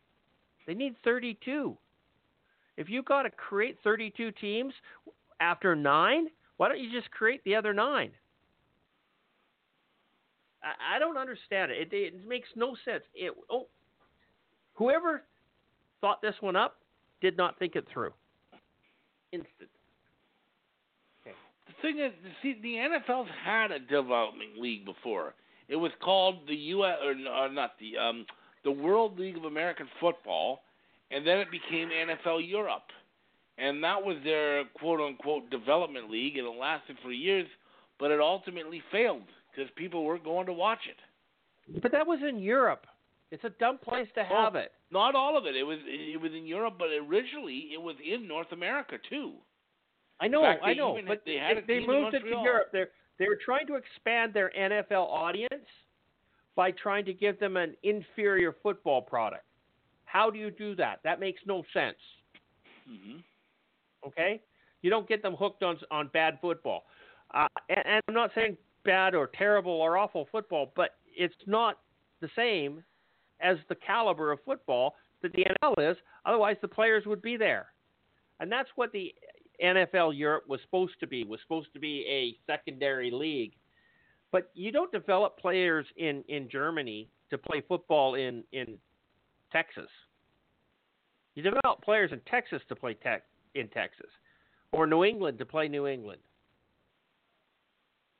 That's how how you get to know each other. That's how you get to know these players, and that's how you know the college football stars get to go move up and, and develop into something what would have happened if Johnny Manziel didn't just jump into the Cleveland Browns? He went into another league for a little bit. And I know we're not talking about his attitude right now, but we're talking about his football skills. Because playing college football and playing professional football are two different ball games. Mm-hmm. I mean, anybody who says it isn't is ridiculous because it's been said so many times by so many players the speed of the game, the the intensity of the game is so much different. So, do they need a stepping stone between college and pro and and the NFL? Probably. Certainly wouldn't hurt with- for some players. Yeah, don't fuck with my league. I'm gonna take it personal.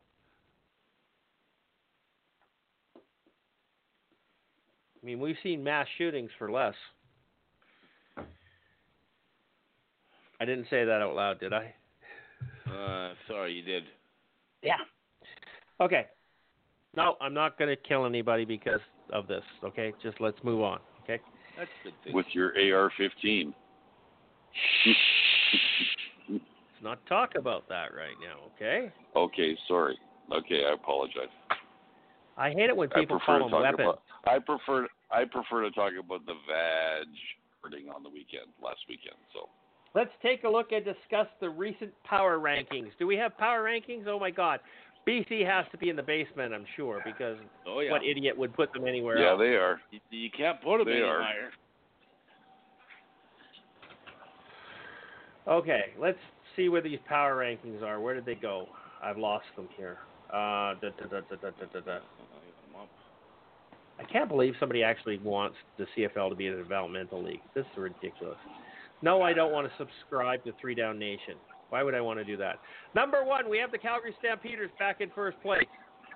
Well, we know that's going to happen. How's that uh, an argument? Nobody can argue with that one. They've lost their number one I starting can. quarterback, and they're still winning and winning and winning. So, yeah, I like that idea. Calgary should have been up there all along. You're going to argue that, Will? Go ahead. I, I, I, I think it's too soon. Sorry, I just think it's too soon. I think if they win this week, then next week for sure. But right now, I think it's too soon. But that's just me. I think they should be at the very least second. But you know, that's just Yeah, me. okay. Yeah, that's fine. Charles, what's your take on this? Calgary Stampeders in first place, or do you think that belongs to somebody else? They're the defending Grey Cup champions, and they've got the best record, or at least tied for the best record in the league. So I don't. And they're on a winning streak. it. Yeah. Uh, so uh, yeah, I've no problem with that. Phil, are you going to be like Rod Pedersen and say that the Riders right now are the hottest team in the CFL? Well, the Riders are the hottest team, but right now in my power rankings for the first time this season, probably because I see them with two quarterbacks, which I think is so important to this league.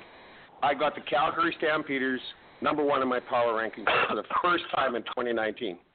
Now, that said, it's only because I pre- predict that they're going to win in Winnipeg this weekend. So, uh, of course, if they don't, things will change. Hey, Phil, I have a question for you. Who did you have at the power rankings before the season started in number one?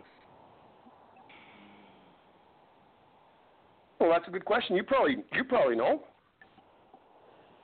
Uh, I you think the Winnipeg actually- Blue Bombers. It was the You, Winnipeg you weren't Blue around Bombers. at the beginning of the season with us. Yeah, but I did You do a power ranking at the beginning of the season with you guys. My very first show. You? Oh, did you? Yeah, and I believe I picked the Winnipeg Blue Bombers. Okay, in April of, of, of, of April 26th of this year, the preseason, Charles had the Stamps as number one, Mark had the Stamps as number one, Will had the Stamps as number one, and CJ had the Stamps. I didn't have Phil back in April, and that's the Okay, yeah. preseason. That's the preseason power rankings that I got. Uh, Charles, you actually had BC Lions as number two. How's that working out for you? Uh, boy, that was a little bit of a stretch. Oh, Will, you had the Lions at number two. I know. That's why they're doing so poorly. I picked them. I, I I had the Lions in third place behind the Bombers, as did Mark. So Mark had the Stamps, the Uh-huh. Bombers, the BC Lions, Ticats, Eskimos, Riders, Ottawa, Toronto, and Montreal. Nobody's got Montreal in the basement anymore. What the hell? What's going on here? BC's down there. Okay, so we got the power rankings. Number two, they've got the Edmonton Eskimos. Do you think the Eskimos should be higher than the Winnipeg Blue Bombers, who they've got in third place? Bill, you think the Eskimos Do are think? showing, No. showing more? I think they're right where they belong. I really do. I I've, I've got them in second right now, and that's only because uh, you know like two, three, four. I think it's kind of a soft uh, uh, Edmonton, Winnipeg, and Saskatchewan. So um, so I, I don't have any problem with with third down doing that on theirs. Uh, but uh, and I don't have. Of course, they just lost on the road to to Calgary. Um, and uh, and I like him. I'm liking so much about the Stampeders right now. There's there's so much good to see on that team that uh, no, Edmonton's where they belong. So Edmonton's number two. Uh, do you do you have Winnipeg in third place? No. I don't think so. I think that's that's one place where uh, I'm going to have to agree with Rod Pedersen. That's this is uh, this is completely. I don't. I don't. This is just this is just to stir Rider fans up that somebody at Third not Third Down Nation does this. Um, however, given the injuries the Riders have, I think they probably do have them in the right place. Going into this weekend, the Riders are probably in the right place because there's some key injuries on that defense. We've got four defenders uh, starting that are that are may not play tomorrow night. So as far as going into the weekend goes, it's probably lined up right. Okay, Charles. You okay with Edmonton in second, Winnipeg I in would- third, and Saskatchewan in fourth? Winnipeg se- I would still put Winnipeg second. I know they've lost two in a row. They're still a good football team. They're still tied for the best record in the CFL. And I still think they've got. I still think they're, they're the best defense in the CFL. I'm putting Winnipeg two and Edmonton in three. Okay. Interesting. Interesting. Um, And and Winnipeg has beat Edmonton this year, so I would That's automatically another say thing, too, Winnipeg yeah. is two. Winnipeg has only Yep. played two Western teams so far.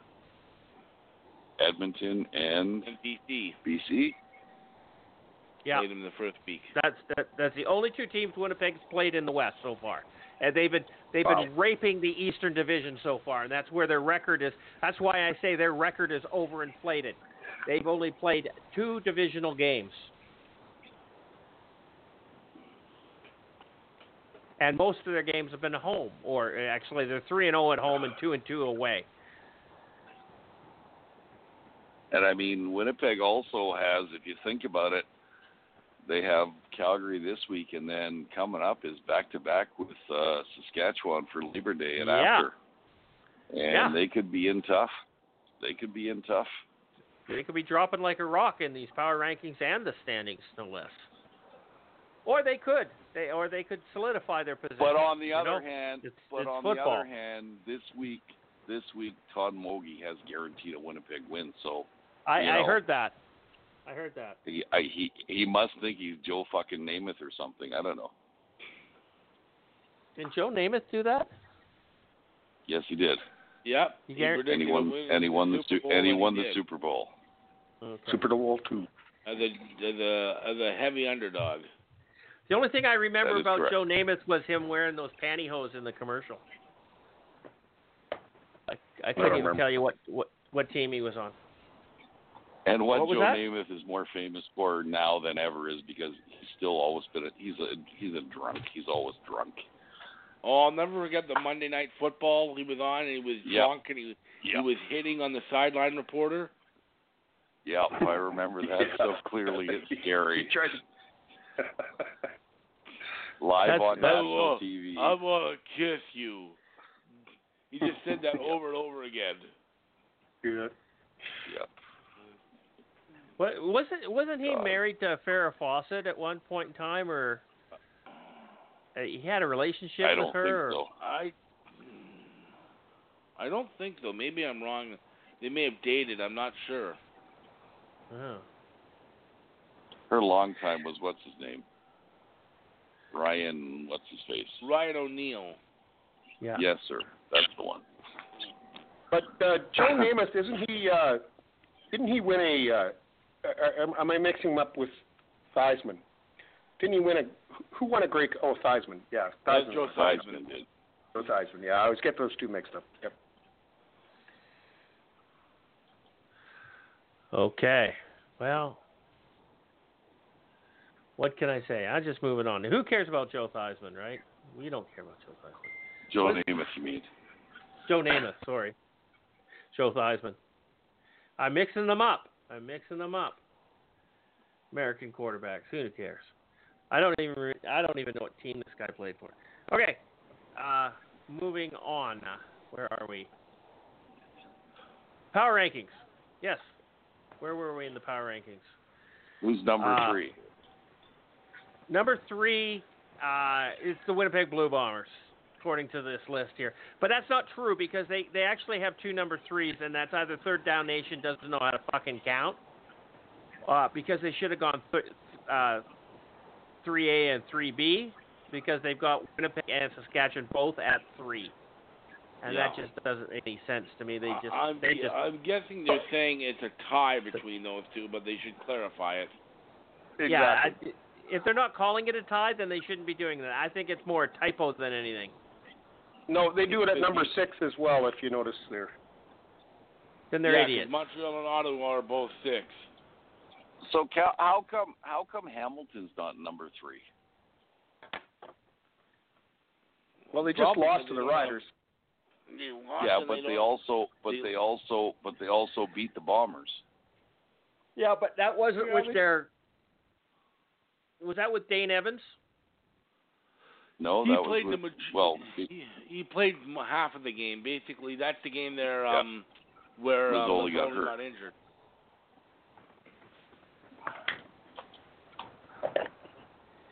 but he still didn't take a pounding like the Vaj. No, no one has. Okay. God, you're hitting that this uh, hard tonight. Yeah. Absolutely. Okay. So number five, number five hard. is the Hamilton Tiger Cats. They're five and two record, but their number one quarterback is out for the season. Uh, Dane Evans is the, the new starter, and uh, I don't know. I don't know if I would put Hamilton that high. How it's very difficult to put them that high. But then right below them is Ottawa and Montreal, Toronto and BC. So it's hard not to put Hamilton in fifth place, isn't it? Yep. It is. I, I would disagree with uh, their power rankings here by putting Ottawa ahead of uh, Montreal. I don't see that one in reality, but they didn't really. They kind of put them both at six. So, and we'll see what happens. Power rankings could change a whole bunch this weekend. Yes, Yeah, agreed. A whole bunch. A whole bunch. yeah.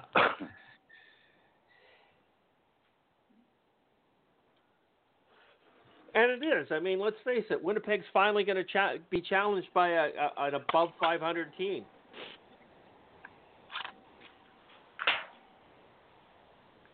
I mean, yeah.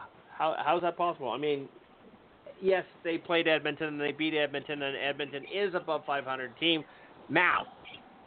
They weren't then. I don't think. Anyhow, bad argument. Uh, anybody want to say anything about the quarter, uh, the power rankings, the bottom half of this thing? Uh, you you kind of agree that Montreal should be ahead of Ottawa and uh, Toronto is one step ahead of BC, or are we going to give BC a, an up over Toronto because BC beat Toronto? Mm, no. Nah. No. Even like it, it was weeks ago, and let's face it, Toronto in their win looked a lot better than BC in their win. Yeah. Who did Toronto As beat again? I hate to say that Toronto beat Winnipeg. See, I told you this. Winnipeg is just totally overestimated. Uh, oh, That would have been Nope. better if Mark was here, but Yeah. Bombers suck. Let's just call it what it is. Okay. Let's move on from these power rankings because I'm kind of done with those. Um, CFL.ca article talks about Winnipeg Blue Bombers using their recent losses as a learning experience. Are these losses a blessing in disguise?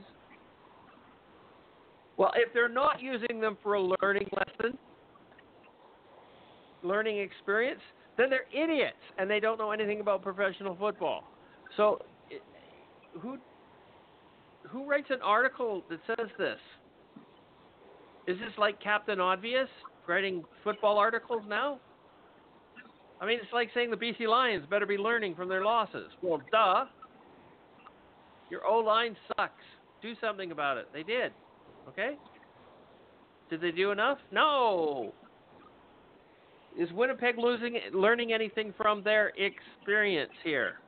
what could they learn? Their quarterback's not quite who they think he they want him to be. He's our man. He's our man, but he hasn't thrown for 300 yards yet this year, or ever. I don't know. I don't know. What I they some- need to learn is they have to play a full 60 minutes for sure. They got to stop last week. relying on their on Andrew Harris so much, because all you have to do is Yep. take Andrew Harris out of the game, and Winnipeg has an L. It's that simple. Stop Harris, you win the game. Their entire offense is centered around Andrew Harris. And you know, for Lap- uh, go ahead, Phil. is Paul LaPolice the most overrated offensive coordinator in the CFL? We're seeing a lot of short game out of Winnipeg, much like we heard the criticism out of the Riders last year. And it's not like they don't have the personnel. They do have a quarterback, as apparently, as Rid- or Bomber fans like to think or state so. So why are we seeing this dink and dunk offense out of Winnipeg and these dump these dump offs to Andrew Harris? Is that all they've got on offense? If that's all they've got, there It's is a they've risk that, that their offense is going to start to implode even further as the league or as the season uh, develops. Well, I just Well, think I'd they're love not to- that confident that Matt Nichols throwing the deep ball. He doesn't do it. He doesn't want to get picked off. He doesn't want to create negative stats. and He's it's not just safe. not him. It's, it's it's a partnership between the quarterback and the offensive coordinator. So as a team, I agree. Yep. and um, we, we've heard so much about the talents of Paul LaPolice i- in the past, and and we just can't put it all on Matt Nichols right now. We've got we've got to start looking at that partnership and how this is working, and I think Bomber fans have got to start thinking about it as well. Uh, and and I I just don't see it working right now. When when you start looking, what is it? What did I say? 26 or 28? 26 games straight without a 300 yard passing effort out of the Winnipeg Blue Bombers. Is that an airplane, Will? Actually, Someone, It's that No, sorry, it's my It- it's my air conditioner. it's, it's actually a lot more games than that. It's it's actually around 30 games if you take into account other starters in between, because nobody else threw for 300 yards there either. So, so my big question is: Is Paul LaPolice the most overrated offensive coordinator in the CFL?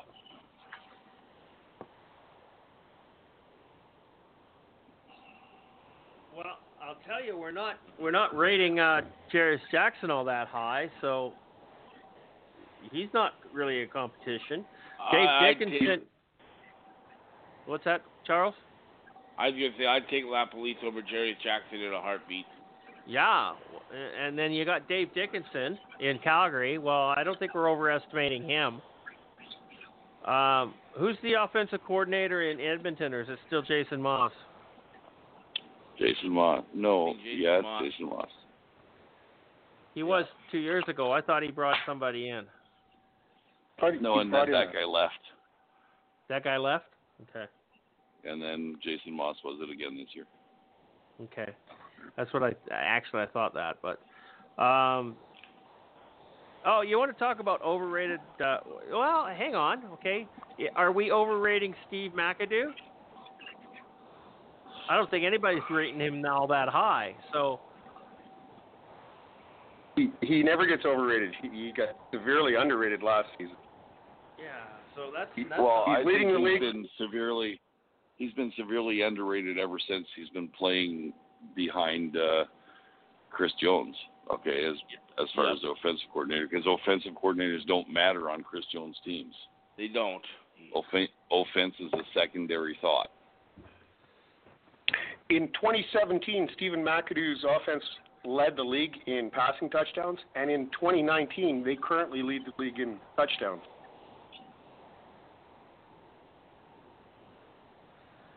Sure that matters to somebody. No, just joking. Uh, No, no, I, it does it does matter. And what was what's his Grey Cup stats? I think one, isn't it? Maybe. Yeah, And yeah, that was one in with- one in Edmonton for sure. One and that was with sure. Edmonton. Yep. So Uh, to answer your question, Phil, you're probably correct. He's the most overrated offensive coordinator in the CFL. But that being said, is it because he is rated so high? Is he good, but everybody's thinking he's awesome? Or is he an okay quarterback or uh, offensive coordinator and he's actually really terrible? I don't think he's a terrible OC. I think he's above Well, average I mean, offensive coordinator at in it, this league. if you He's look putting at a him, game plan together for Matt Nichols. That his, his Right. fault. Isn't he that knows what where his strengths are. He knows where his strengths are, and that's Andrew Harris. Let's face it. Yeah. Uh, No, no different, no different than um, George Cortez and Kahari Jones in Saskatchewan in 2013, and they did everything they could to keep Darian Durant from throwing the ball. Right? Give it to Kory Sheets and let him run it down their throat. Run the ball, run the ball, run the ball. Oh my God! Look, Darian's not throwing interceptions anymore because he's got some time. And Prior to Cortez Mack. taking over the OC, Darian Durant was one for one, one for one touchdown to interception ratio. After Cortez took over and Kahari Jones was the QB coach, they took that to three to one touchdowns to interceptions. Why? Because they just he stopped throwing the ball. Run the ball and make the defense sit back. If you can I keep the completely defense on their heels, then you you can win a football game. And that's how, how they did with the they played they created an offense away from the weaknesses of the quarterback. That's exactly what Paul LaPolice is doing. Is he underrated? Overrated? I don't think so. He's doing his job. I, I completely agree, Christopher. I completely agree with that. And, and and another good example is Stephen McAdoo last year with how he managed uh, Air Canada, and and that's why I asked that about LaPolice. Is I'm just trying to point out that that LaPolice is working with what he's got there in Matt Nickel, and doing Yeah. the best with that offense. Do we think that Paul LaPolice, as an offensive coordinator, would do the same thing if he was in Saskatchewan, or if he was in Calgary, or if he was in BC? No, you have to change your offense to your quarterback, or to your offensive line, or to your running back, or whatever you have for weapons, and pick your best weapon and use it. And that's what he's doing in Exactly. Winnipeg right now. So I think he's doing a hell of a job. I think he's doing a bang up job for the Winnipeg Blue Bombers, and anybody any criticize criticism to him isn't justified. Oh, that's a good point, Christopher. Very good.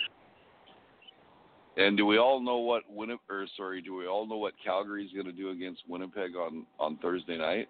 What their main game plan is? What do you think it is? It, Shut if, down if Andrew it is, Harris. if it is, Is is hit Andrew Harris every chance they get yeah, and make and make Matt Nichols throw the ball. you make him throw the ball, he's going to make mistakes. He's Yep. not that good. He's not that good of a quarterback. Yeah, it's it's going to be a fun game to watch. If, if he was a really good quarterback, if Matt Nichols was a great quarterback, he wouldn't have lost his job to James Franklin. My Yeah. Good lord. Yep. True that. How Yep. shit do you have to be to lose your job to James Franklin? As it turns Well, out, that's what we know. That's what we know now. But don't forget, a couple of years ago there was talk of, and it became mostly from me, if you remember correctly. There was talk of trading Mike Reilly so that Edmonton could keep James Franklin. Mhm. Well, Yeah, but you were just was- trying to if I- piss Rhonda off. No, That I was wasn't. working. If I was the general, if I was the general manager in Edmonton, I wouldn't be today. How does that sound? Yeah. Well, that's a fact. No, that's that's the truth, Will, and and a lot of those stories were coming out of out of Regina, and Yeah. maybe out of our favorite guy there, Rod Pedersen, who But then again, he kind of broke his story last week. There's a little talk of BLM talk going to the Riders too, so maybe a little bit of uh, a little bit of hype. All of the, He- he drink- he drinks his own Pedersen, Kool-Aid. All of the top players go to the Riders. Sorry, Charles. I was just saying, according to Rod Pedersen, all of the top players are going to end up with the Riders. Oh come on. Well, they do. Of Charles, they do eventually. They do eventually when they're a Well, year away from done. retirement. Right. Let me get overpaid in Regina. Um, yeah, it's- I think James Franklin would have been a better quarterback in the CFL if he had stayed in Edmonton and Mike Reilly left. If if the Edmonton Eskimos traded Mike Reilly as you had suggested, Will, James Franklin on that team would have been would have done okay. James Franklin on the Toronto Argonauts, I don't think any quarterback over there is going to excel. That team is shit. That's just because it's a crap team. I think based You on put- what we've all agreed upon is that James Franklin is could be a, a, a CFL quarterback under Stephen McAdoo or Paul LaPolice because we've blown a lot of smoke up their butt over the last ten minutes. Or or Dave Dickenson, because look what he's done with Mitchell. Absolutely. Well, and the other thing we gotta, and we've talked about it a little bit. I don't think, uh, and I guarantee you, and I'm not sure about this, but I bet you it's the truth. Um, if Nick Arbuckle plays one more game and wins, man, Calgary's not going to be able to keep him next year. No, probably not. Or- He's going to go Or somewhere they, else. they won't keep Mitchell. Or they won't keep Mitchell. That might be their better option because then they dump that salary. Depends how they want to build their team. That is correct. That is correct. And I mean, if you think if you think hard about it, uh, two years before Henry Burris left Calgary, they gave him big money to stay, It's true. and two year and two years later they traded him. So, or didn't re-sign him. One of the two. No, they traded him, didn't they? I can't remember. He went to Hamilton next, didn't he? Yep. Yeah. Yeah, I, I I think he actually was was released or or wasn't signed in free agency, and then he was traded from Hamilton to Ottawa. No, I think he was done in in Hamilton, and then Ottawa signed him because he had two stellar years in Hamilton where he threw for over five thousand yards, but they didn't win any football games because George and that al- Cortez was the head. George Cortez was the head coach, and that was a big mistake. Yeah.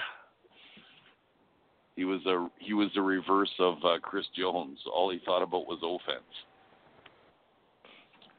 Yeah, Burris was released by Hamilton, uh, and Calgary traded him. Yeah, Yeah, He traded, And when they Ottawa traded him for him up- Kevin Glenn. that is correct. And then Yeah. Drew Tate took Drew Tate took over the starting quarterback job, got hurt in the third game of the year, and Kevin Bl- Glenn I think played 14 games, and then they put Drew Tate back in for the playoffs and they lost. And then Kevin Glenn got signed by Ottawa or traded to That is Ottawa. I forget how it worked. And then No, uh, no, never played no, he got picked And then up the in the debacle- expansion draft. expansion draft. And then the debacle, they signed him to a contract, and it was a long term, like And a then three three year. And then they signed Henry Burris, and that was And the they released debacle. Kevin Glenn. I don't Yeah. blame But them you for know, they doing traded it. Kevin Glenn, didn't they? Uh, no, released what? him. They released him. They released him. Released re- him. Yeah. Yeah. That was that was a sour point in Kevin Glenn's career. He Yeah. he never really got over that. He was really Was- pissed off when that happened. I He was so happy when Ottawa took him in the expansion draft that he was going to be leading the leading this franchise uh, as they entered the CFL, and he got pushed aside like a moldy loaf of bread. Yep.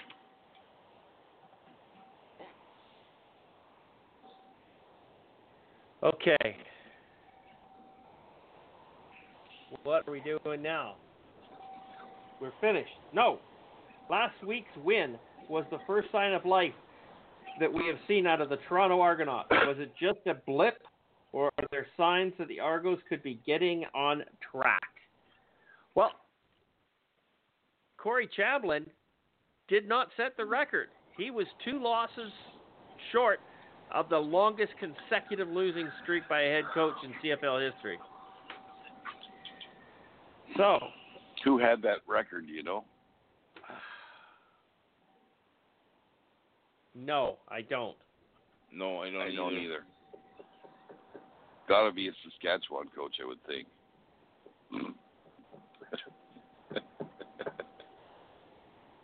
I'm going to hang up. Don't hang up. yeah, I think you know what, Phil. I think he was the 13th coach in Saskatchewan's history. don't do that. Phil will hang up. Stop it. Okay. Okay. Hey Phil, if your friends can't pick on you, then who can? Phil, are you yeah, still no there? problem. I'm still here. I'm Okay. still here. Yeah. Good. I just Good. Good. turned good, the volume good. down, so I missed what you said. Sorry, I didn't hear anything what you said. So, so anyway, this third down nation uh, article. I'll tell you what. I think I mentioned this maybe last show. I'm pretty excited about the Argos going forward here. We got Zach Collaros coming back into town. He's going to be excited to play there. And and honest But God, he's he's, a fire plug. You put him together with S.J. Green and the rest of that offense, especially if that running back, whose name just escapes me, comes back. And I'm James looking for Wilder? Toronto, James Wilder Jr., yep. And I'm looking for Toronto to do some big things going forward right now. I have yeah, but how one can you word for you. him? One How word. can you ever consider him? Yes. O line. Go ahead. Toronto doesn't have an O line. And how I know where you they're gonna- consider Collaros when when Macbeth threw for like four almost 400 yards the other day? Well, I like any team So- with two quarterbacks right now. And Well, there that, are getting to be more and more of them. Yeah. And uh, and I'm not including the Winnipeg Blue Bombers in that for any Bomber fans listening. I never have. I've never considered Chris Streveler a quarterback. And from time to time, I've had some confidence in their starter, but I'm having less and less.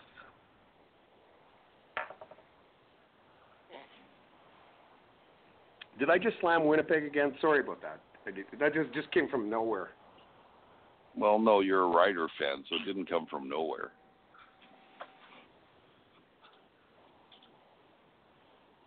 Uh, personally, myself, I got to see more wins. I mean, no team, you can't lose them all. Let's face it. Eventually, the law of averages says you're going to get a win. And let's not forget that the Argos had to overcome a Cleveland 20 Browns. point deficit to win. The odds are any other team they're playing, they're probably not winning that. For some reason, the Bombers let them off the hook. Uh, so I got to see more from the Bombers before, before, excuse me, more from the Argos before I think that they're really uh, in um, turning things around. Personally, Can't argue with that. Nope. Oh, that's the end of our show. Huh. How about Blog? Talk bitch is telling me it's over. Okay, this has been Let's Talk CFL podcast episode number 381. I've been your host, Christopher Jones, and sorry I did not get to introduce the show. Mr. Charles Cliff took over for me there. I was running a little late and then had Blog Talk issues, as I normally do with this goddamn stupid, ugly program. And I've been told there's better ones out there. In fact, I've been told that Blog Talk is not uh, uh, fixing any of the problems in their program because they're actually going to shut it down because they have another Blog Talk or another podcasting program that's working better, or they bought them or something. I don't know what it is. Anyhow, uh, enough of that bullshit. Football's coming up this weekend. Starts tomorrow night. Thursday night football. Yay, go team. Uh, I hate Thursday games. Uh, that we're going to have some band play. Who knows who it is. Uh, Charles, say goodnight.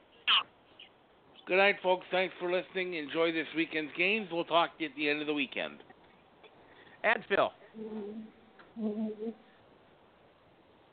Phil. He doesn't. He doesn't sign off. He just doesn't want to say goodbye. again. Good night, everyone. he's- uh, enjoy watching the CFL on ESPN and TSN all weekend long. And thank you for not hanging up. Will, say good night. Good night, everybody. Enjoy the games this weekend and go out. Go out.